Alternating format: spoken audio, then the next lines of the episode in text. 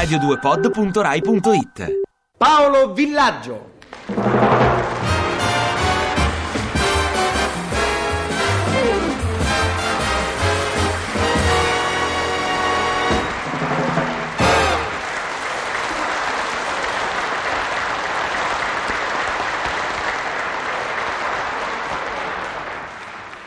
Signori, buongiorno. Come sempre sono qui per raccontarvi una... Ma senta, Dorelli, eh, le spiace, mi dà fastidio che lei stia qui. No, ho mi dà fastidio vederlo alle spalle. Ho l'impressione che mi spii. Voglio rimanere solo. Abbia pazienza, se ne vadi. Scusate questo vadi, ma anch'io purtroppo sono molto condizionato da questi maledetti congiuntivi all'italiana. Crociere, Dorelli, per favore, fuori! Grazie. Dunque, come vi stavo dicendo, io vi voglio appunto raccontare di una mia crociera aziendale. In società arrivò, ricordo proprio lì nel sottoscala, notizia che si stava organizzando una crociera di quattro giorni in Mediterraneo. Io e Fantozzi decidiamo di partire. Ricordo ci siamo consultati a lungo. Lei Fantozzi cosa fa? Va o non va? Ma cosa vuole? In fin dei conti ne varrebbe la spesa. Sa? Beh, quasi quasi. Andiamo e si decide. Ricordo che il mattino della partenza, nuvola da impiegati. Appena Fantozzi uscì di casa, la solita nuvola maligna da impiegato partì dalle montagne come un aereo da caccia, gli si piazzò sopra la testa, gli scaricò in piena nuca un quadrato di grandine, un metro per un metro. Salimmo sulla nave. Si cominciò allora tutti a salutare. L'orchestrina di bordo suonava, ricordo, ciao ciao bambina, motivi allegri, stelle filanti, la nave si stacca lentamente. Tutti a salutare. A salutare chi? Nessuno. Non c'è mai nessuno che saluta i croceristi in partenza. Solo dei portabagagli, che sono sensibili a questa paurosa lacuna della regia, salutavano in risposta. E molti, vi confesso, entravano tanto in parte che si commuovevano. La nave parte. Tutti scendono nelle loro cabine.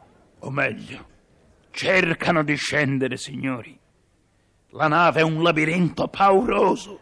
Dopo quattro ore si incontrano negli oscuri meandri della nave dei gruppi di venti, trenta, alle volte cento persone. Sono gruppi che hanno stabilito dei patti di solidarietà. Si tengono tutti per mano, cercando disperatamente di ritrovare la via d'uscita.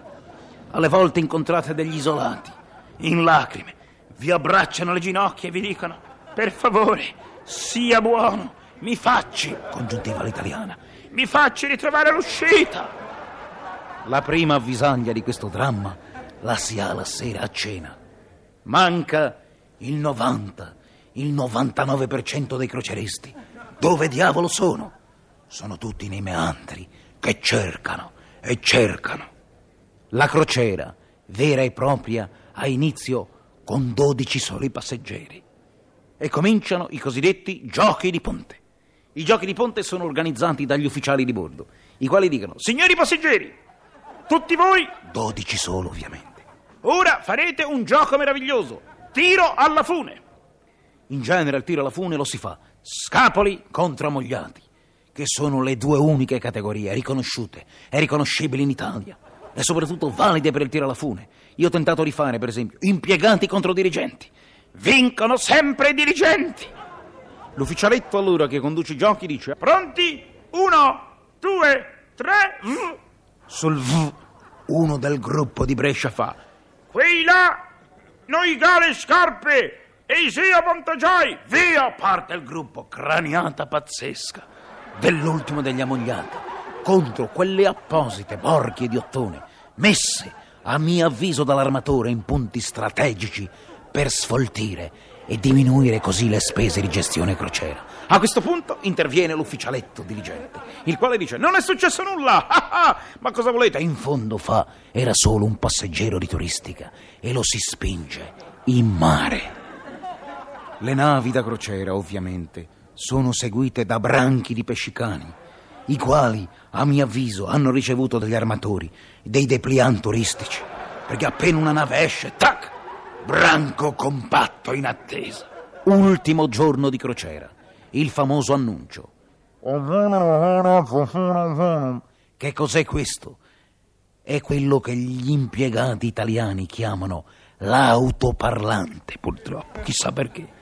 Ho sempre sentito dire autoparlante.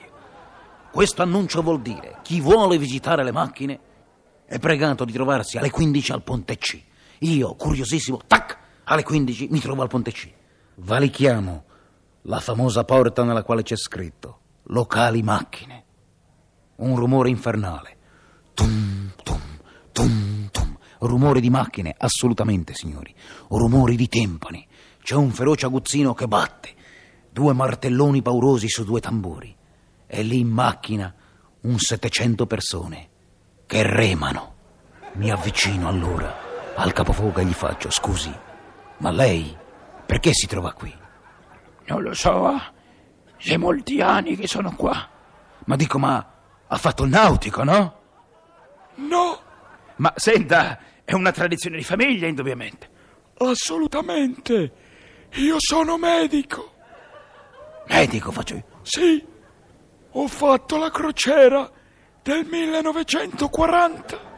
Ho valicato la porta delle macchine, mai più trovata l'uscita. Non è piaciuta, eh, questa mia storia?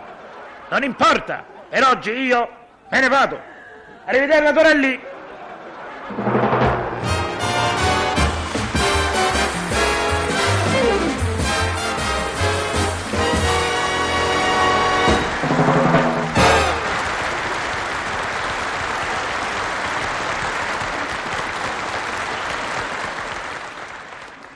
Ti piace Radio 2? Seguici su Twitter e Facebook.